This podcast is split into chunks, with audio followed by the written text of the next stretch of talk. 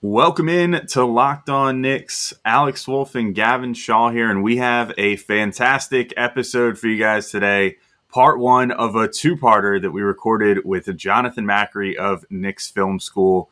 And Gavin, we got into some pretty cool stuff uh, recorded last week, but I would say not dated at all, talking about sort of the, the team construction of some of the teams that were left in the playoffs. Yeah, we talk about the, the lessons we learned from those teams and how we can apply them to the Knicks. Um, we open up the conversation talking a little bit about the Atlanta Hawks, uh, their their multiplicity in terms of wings, whether the Knicks have that kind of depth at the position, and, and, who on the Knicks could actually play in these conference finals series. And then we transition that to a conversation about Mitchell Robinson and, and what it means to be a center in the modern NBA, how you should invest your money in that position, and who exactly provides value. The bottom line, who exactly can stay on the floor when the going gets tough. So all that and more right now on Locked On Knicks. You are Locked On Knicks, your daily New York Knicks podcast, part of the Locked On Podcast Network. Your team every day. And I think we see Willis coming out. There he comes right now. Starks without a five. Ewing for the win. Yes. Puck left. Now fires it. And he's good. And he's fouled. Anthony for three.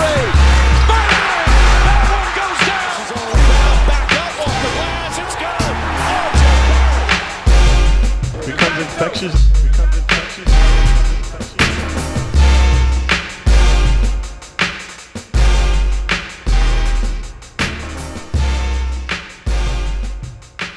All right, welcome in to Locked On Knicks. Today's episode is brought to you by Michelob Ultra at only 2.6 carbs and 95 calories. It's only worth it if you enjoy it. Stay tuned for the Ultra Player of the Week coming up later in the episode. I am Alex Wolf. I'm editor in chief of Knicks site, The Strickland, which you can find at thestrick.land.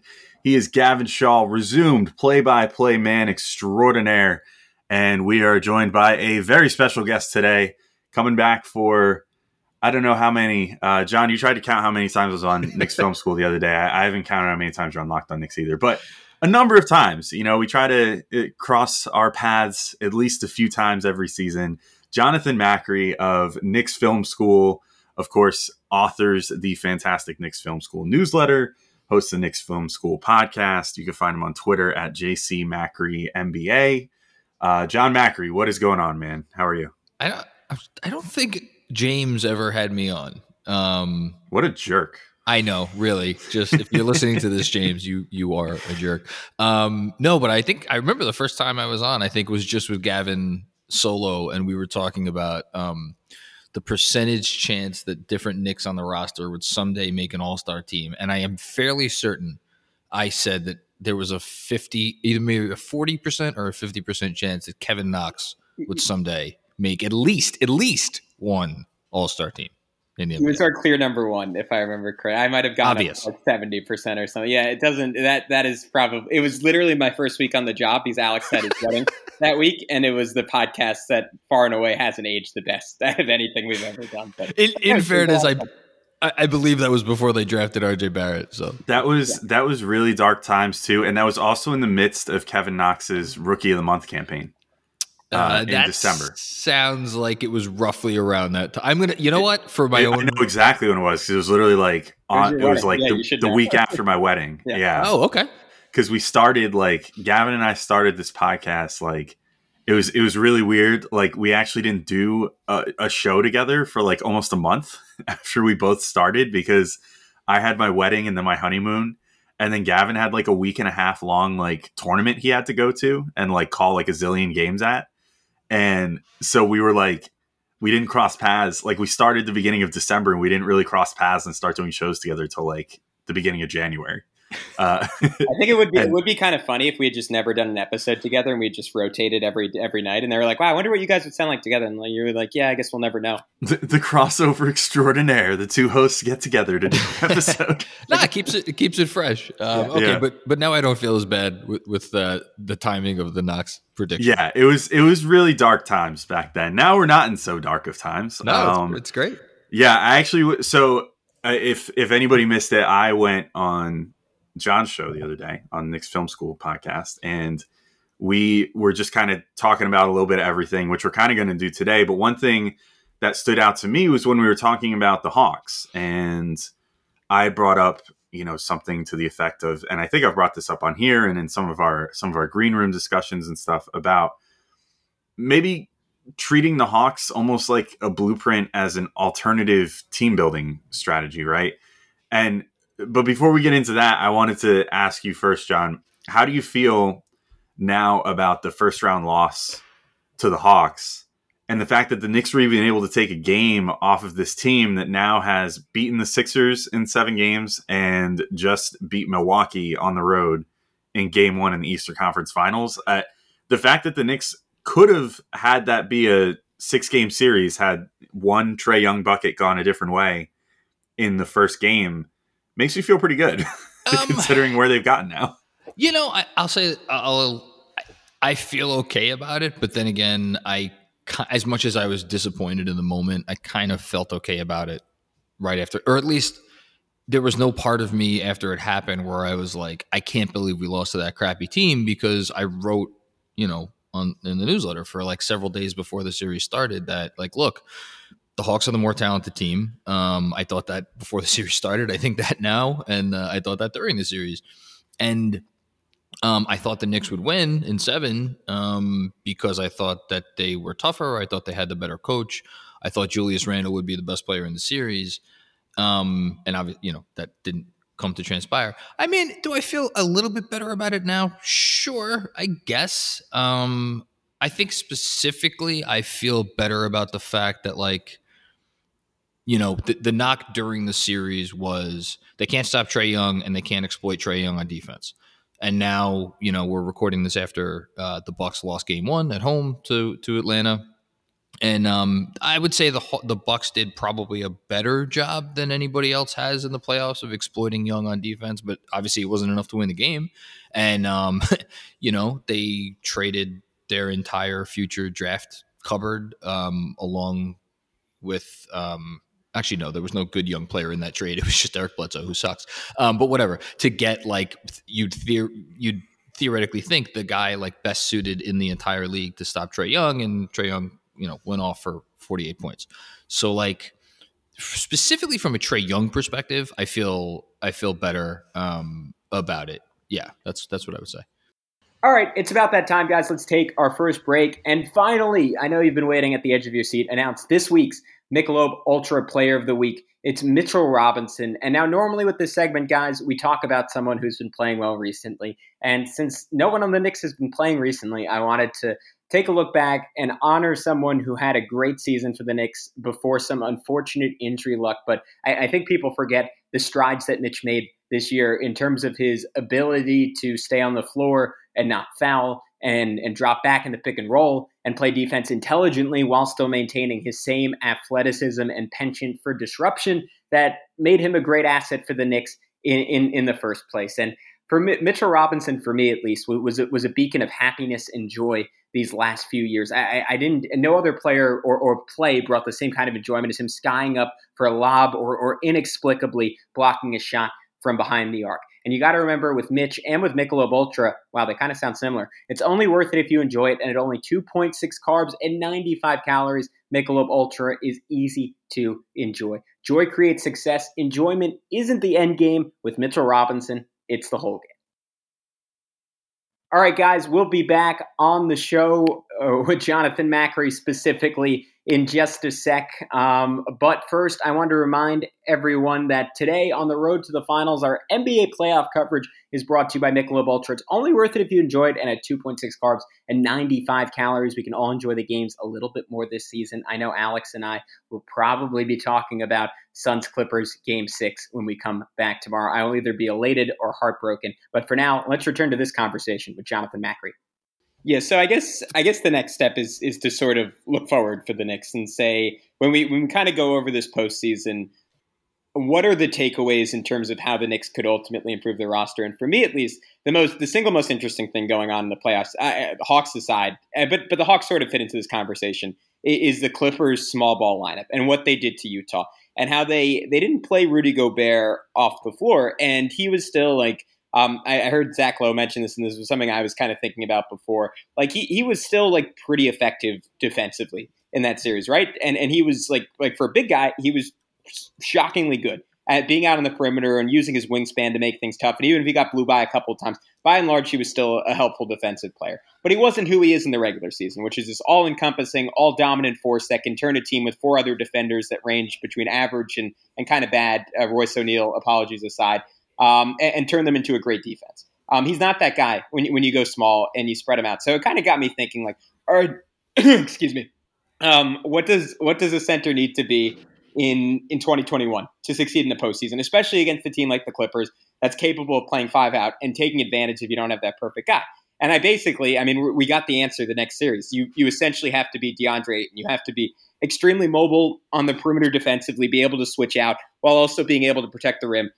And then on offense, you have to have enough of a game to be able to leverage um, a weaker team, whether that's like you're a Joel Embiid or Nikola Jokic and you're just an offensive genius, or even if you're a step below that and, and someone like DeAndre Ayton, who isn't like overwhelming offensively, but can do a lot of different things, like can post up and make a jump hook, or can hit an elbow jumper, um, or can dive to the rim on a pick and roll. And that's how you weaponize that and leverage a small ball team. And it, it kind of got me thinking, like, if the Knicks had somehow like skirted through the Eastern Conference, made it to the NBA Finals, and they were playing that Clippers team, um, how would they have been able to match up? Like, would you have been able to play Mitchell Robinson and, and to me, that it kind of gets interesting there because defensively, I think you could, but you kind of get the same questions with Gobert, where like, is he as effective away from the rim, even if he's still a solid defender? But then offensively, is it even worth like giving up whatever you're giving up by not just putting a small ball five in on defense? Because Mitch right now, similar to Gobert, like I don't think you'd get occasional lobs with him, but if even if they were switching like I don't know Marcus Morris onto him, would he be able to take advantage of that one on one? Not really, because he doesn't really have any kind of one on one game. And and I guess this is a big picture way, John, of asking you, just looking forward to the future. What are the adjustments the Knicks have to make on their roster to sort of um, have a bulletproof vest against those small ball looks that seem increasingly like the best teams in the NBA are going to go to at the, at the biggest moments of the season? Well, let me say a, a couple things first. One, and this is not my observation. I mean, as you mentioned, you know, Zach Lowe has talked about this on his pod. The the Gobert issue on defense was only a real issue because of the Jazz's um, poor perimeter defenders. Um, and you know, like Mitchell was was hobbled. He's usually better than than he showed, and like the rest of their guys could just they could not stay in front of the you know the the Clippers um, wings. So that was an issue. The other thing I'll say in terms of the way you asked the question was like, how can the Knicks be bulletproof? against this. My first thought was like, well, they need to they need to it, it's I think that's a that's a first world problem, and I'm I'm not quite sure if the Knicks are like yes we're above the third world, right? We're, we're not eating beans and rice anymore, but I'm not quite sure if we're at the you know the filet mignon um, stage of, of the game yet. I think it it would be a bigger issue for the Knicks in terms of team building right now if they were in a situation where they had to. Um, can I, can I curse on this podcast? If yeah, I, okay. yeah, you could drop one. Just just one. Uh, if they had to shit or get off the pot in regards to like a significant team building decision that um, involved the center position, and I I don't think they're quite there yet. I know obviously Mitchell Robinson they have a chance to to make him restricted or or potentially you know just keep him for 1.8 next year and then and then uh, offer him like still negotiate an extension at a, at a smaller number. Um, I, I don't really sense the urgency. What I will say, generally speaking, to to your point, Gavin, is that I the the comparison that I've been making over the last in my head at least over the last few weeks is like centers in the NBA um, are kind of like running backs have become in football. Like your your best team building strategy is probably to not spend a ton of money on one unless you have you know one of the top three or four guys. And you know what? Even then, like how many of the top three or four running backs in the league have won, you know, have led their team to a Super Bowl? We could also turn and say, well, you know, and I, I understand the Nuggets had injuries and like they got the whole Simmons thing in Philly, but like, is that even if you have one of the best guys, a sustainable um, path? So, you know, I, I this is a very long winded way of saying I think the Knicks moving forward would be wisest to maintain as much roster flexibility as possible, which is to say, don't lock themselves into like, okay, we have now committed X amount of dollars to what it has to be the center position, right? Or like what has to be like what, you know, that, that's really the position that stands out because there's so much fluidity with the other positions, maybe with the exception of Julius Randle, who kind of has to play the four. Um, I and then the last thing I'll throw in there, and this is I don't even know if this is an answer to your question. This is just gobbledygook coming from my brain, um, but it is what it is. This is clearly why you guys had me on because the cohesiveness of my responses. um, it, I, I don't think that Tibbs is ever going to change his fundamental principle in terms of how he runs a defense. It's keep you know. Um, protect the paint at all costs. And you can do that without a, a, traditional five or a rim protecting five, but it becomes a lot harder. Um, I just I, I, have a tough time seeing this organization, as long as Tibbs is the coach, pivot to a place where, like for instance, the the Clippers are at. But then again, the, the the brilliant thing about the Clippers roster building and why they'd probably be the favorites if Kawhi didn't get hurt is like they have Zubac. Zubac is a a serviceable not rim protector, but like if you stick him in the middle, teams just can't like waltz their way to to the hoop. But at the same time, because he only makes I think it's seven million dollars a year, if you stick him in mothballs for a series where he doesn't really make sense, it's it's you're you're not dumping a large you know part of your resources by the wayside. Um, which gets back, you know, in, indirectly, this is a question of like, okay, well, how much do you pay Mitchell Robinson? Um, and there will there be ever a series that where you can't play Mitch?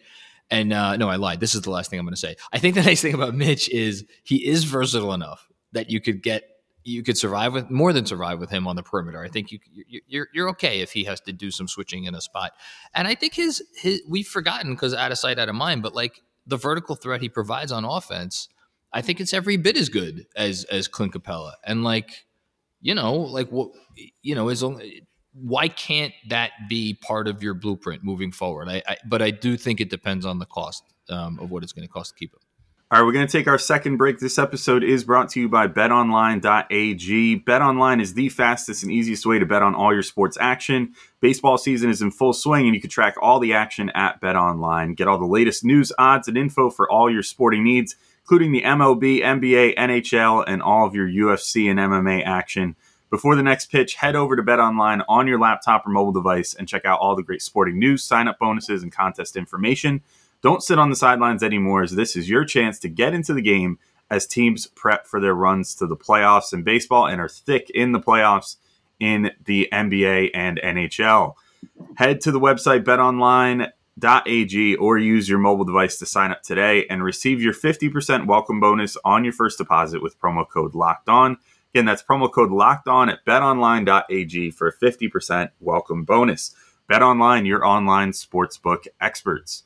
And today's show is also brought to you by rockauto.com with the ever increasing numbers of makes and models it's impossible for your local chain auto parts store to stock all the parts you need Plus, why would you want to endure all the pointless or seemingly intimidating questioning and wait while the person behind the counter orders the parts on their computer, choosing only the brand they happen to carry? You have computers with access to rockauto.com at home and in your pocket. You can save time and money when you use Rock Auto. Why would you choose to spend 30%, 50%, or even 100% more for the same parts from a chain store or car dealership?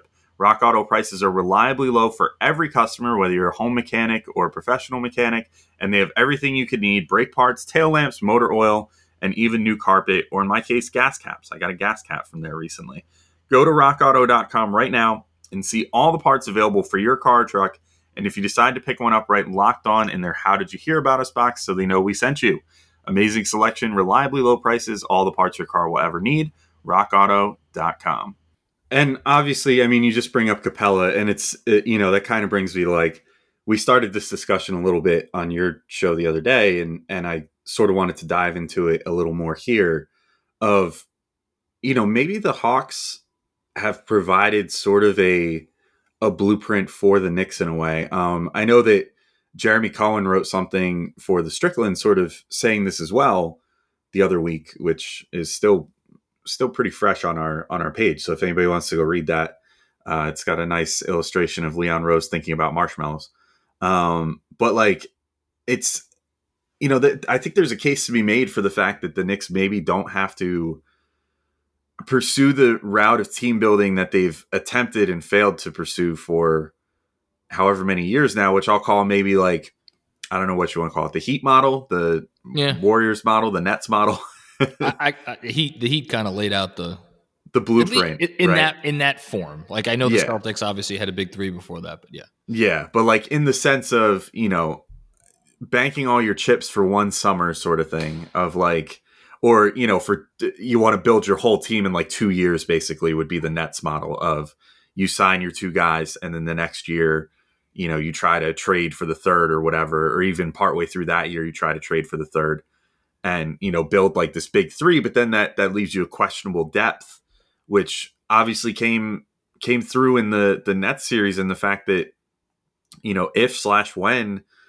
one or two of their big three were hurt, they were kind of in a bad position depth wise, and you know that was probably what sunk them. I mean, as brilliant as Kevin Durant was, and the fact that that series with Milwaukee did go seven games, you know it they lost and they were supposed to be a cakewalk to the finals, you know, and instead they get a second round exit uh, because in large part of banking on guys that are not consistently healthy and then also you know not having the depth behind them to make up for that and get them to a point where all three guys could potentially get healthy for like the finals Yeah. um and and they went through that during the regular season too all that is to say we're now moving towards you know i'm trying to look at the hawks now at who we opened the show talking about and they sort of are following this model of they basically I, I wouldn't say they went all in on this core that they have but i think what they did was smart. They and you know if you would have asked me was it smart during last offseason i i might not have said so i actually thought they were being kind of brash with the I- amount of money that they were spending I, I wouldn't have. I thought the Gallinari contract was one of the worst contracts that was signed last summer, and all, Yeah. all he's doing is hitting massive shot after massive shot in the Eastern Conference Finals.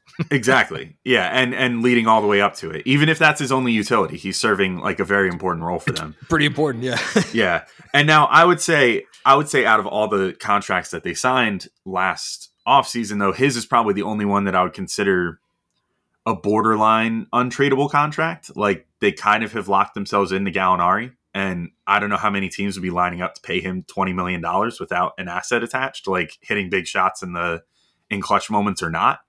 I, I don't I just think that where his game is at right now and his injury history and everything, he's he's maybe not in the best space as far as if they look to upgrade or something. But let's say that the Hawks end up losing this series or they end up losing in the finals or whatever and they're looking to make upgrades. I mean, they put themselves I think in pretty great position where whether they upgrade or not, they're going to be a team that's going to be able to compete for a long time. You know, like they're going to be able to probably at minimum make the second round of like every year for the next like 4 or 5 years probably and potentially going forward because you look at the contracts that they handed out and granted they're helped along by the fact that Trae Young is is making 7 million dollars this year and it will be making just over 8 million next year that allowed them to kind of make these moves to fill that cap space but the Knicks are facing sort of a similar dilemma going into RJ Barrett's third season next year where that has an expiration Yeah. date of RJ Barrett only making X amount of dollars before you're going to have to pay him a big amount. For sure. And if he continues on this development curve, who knows when that's going to be or how much that's going to be, I should say. Um, but at any rate, like they signed Bogdanovic, 18 million a year for three years with a fourth year player option. They signed Gallinari for 19 and a half million. Um, they they signed Rondo and then traded him for Lou Williams, which I think was a fantastic trade for them. Uh, Yeah. who's making eight million dollars. You know, they have um, Kris Dunn, you know, who didn't really play much, but was I think a worthy gamble at five million. You know, like that was worth that was a contract worth signing. And you know that you just add these guys, and then all of a sudden, particularly Bogdanovic and Gallinari, uh, and then you trade for Capela, obviously, who's making sixteen million this year and will make a max of eighteen million in in two years. I mean, I think there's a there's a parallel to be made, obviously, between Capela and Mitch. And I think if you could get uh, Mitch will almost assuredly sign for less than that because he just doesn't have the resume, thanks to injuries and everything else, which is unfortunate. But For sure, yeah. good for the Knicks from a team building perspective. Uh, you know, I'm warming more to the idea of potentially going after guys that you can pay a, a pretty decent chunk of money, but that aren't untradeable if something better comes along. Like the Hawks, I think are in a great position with a number of young players on the roster, which the Knicks, you know, depending on what they do in this draft, if they keep all three picks, I mean, they would have potentially seven guys on rookie contracts next year. Uh, uh, well, it depends what they do with Knox, but yeah, sure. Yeah, it, so Knox would be on his last year, which maybe they get rid of him, but they would have RJ Quickley, uh, Obi, and then I'm assuming that the final pick this year would be would be um, uh, you know a draft and stash type guy if they keep it if they don't like sell it to somebody. But yeah. assuming that they make all three picks at 19, 21, and 32, then that would be six six rookies under contract. So that's very tradable assets there. If you could sign a guy like I don't know Kyle Lowry or Mike Conley, you know, might be a floor raiser type. Uh, if in some universe you can get Chris Paul, like maybe he wins the championship in Phoenix and says mission accomplished, and then goes to New York to play at Madison Square Garden under yeah. his like former agent slash best friend uh, Leon Rose. You know, maybe that's something that happens. Like I think I'm fully on board with that sort of move at this point. And I don't know if a year ago I would have been, because I think that a year ago everything looked more like you had to sign the big stars if you want to win. And yet now we're sitting in these two conference finals where the Clippers notwithstanding, because they definitely, I mean, they went that route by getting Kawhi in free agency and trading the farm for Paul George. But the other three teams were built pretty organically and they made some moves at the right time but i mean they they mostly just kind of built a good roster a good well-rounded roster and that guided them here so I, am kind of warming to that idea but what are your thoughts on that general like philosophy sorry was very long-winded I, on my part. no i think it's a look uh, it's a fantastic philosophy and you don't even need to limit it to the hawks this year because i think if we're watching now what Phoenix is doing in the other on the other conference, like they've gone up to. I know they're both games are at home, and I understand that the Clippers are without um, Paul George or without Kawhi Leonard, but they were without Kawhi Leonard for the last two games of the last series, and they won both of those against a Utah team that I know we, as we just discussed a little while ago, they have their flaws, but they were also they also had the statistical profile of a team this season, not that should win the title, but that should walk to, to the title or or like steamroll their way um, to the title. That's how much better their net rating was with everybody else. So, um, what the what the Suns are doing with Devin Booker at the helm, I actually think is a better example because I think where you're not where you're missing me with the Hawks example, but where I, I guess I'm a, not I don't want to say I'm disagreeing, but like I think we need to acknowledge the fact that whether Trae Young is a top know, top 15, top 20, top 10 NBA player during the playoffs, where it's basically like, how good is your best shot creator? And and is do you have a way to neutralize if you're the other team that shot creator? And, and like what what does he take off the table? I'm not sure if there are I mean, how many guys would you rather have than Trae Young at this point? Like, let me, can I just throw an absurd one out at you? And, and people will hear this and, and laugh and call me names. Who would you rather have next season in the playoffs for your playoff run? LeBron James or Trae Young? It's an honest question. wow. I mean, no, I, I mean, yeah, I would, the, I, would still lean LeBron just because I do think maybe maybe he's avoided it so far, but I do think the right team can still weaponize Trae defensively. And okay, maybe. Yeah. But yeah, but I mean, to your point, the fact that like I like paused for a second and thought about it. yeah, you had to th- you had to think for a half second. In a, right? in a vacuum, I'd say LeBron. But exactly in a in, in a, a right situation, I might say Trae. It depends. But but so why? But we're not talking about in a vacuum. We're talking about, of course, Trae Young is on a team that has been built tailor made, tailor made, um, to uh, um, accentuate his strengths and minimize his weaknesses in every way, shape, and form.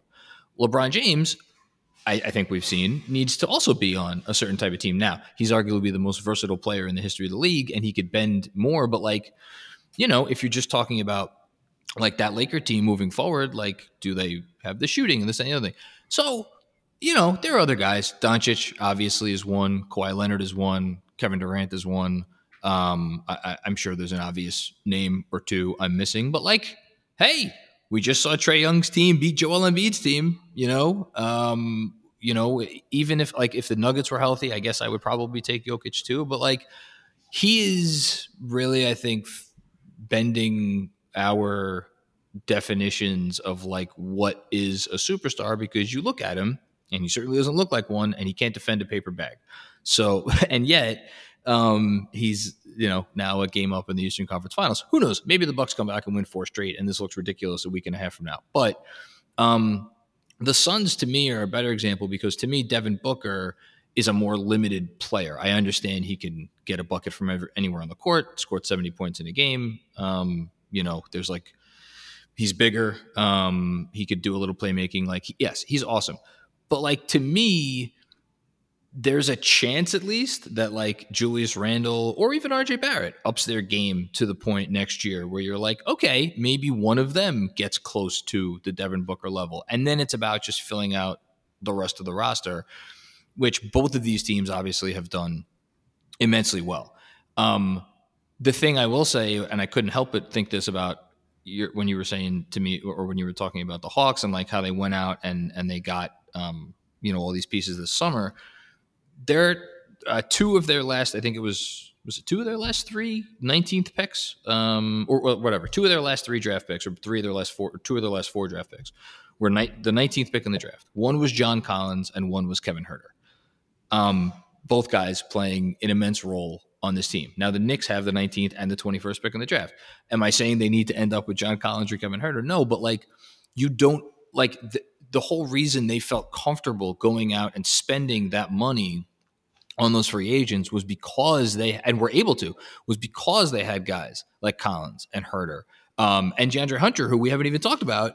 Um, which is why the, the, other thing I was thinking when you were asking the question was like, you know, what are the Hawks going to be moving forward? I mean, they're not even playing with Hunter in this series. They could turn around and flip Hunter and like their entire draft, like their next draft or however many years worth of a draft stash, and go get like Bradley Beal um, or or someone of that. I mean, I don't know who's going to be available this summer, but like someone of that ilk, and they could really solidify themselves potentially um, as a force in the East for years to come.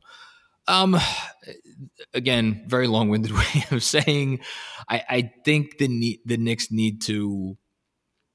Someone still needs to take a step up. Whether I don't know if it's going to be Randle taking another step. I don't know if it's going to be RJ taking a leap. Um, and then I think they they like what's Obi going to be next year? What's Quickley going to be next year? Like the, the thing with the Suns, that there's no, they don't put any weak spots. Forget about no weak spots. Like everybody that they put on the court can do real stuff, like real important stuff. Like, you know, who's the most limited player that they're playing in this series? Is I guess what is it? Cam Johnson, Torrey Craig, right? Yeah. Oh yeah, sorry. Okay, Torrey Craig, and Torrey Craig is their is like their eighth man, right? Eighth or ninth yeah. man. Yeah, like 15 yeah. minutes a game. Yeah.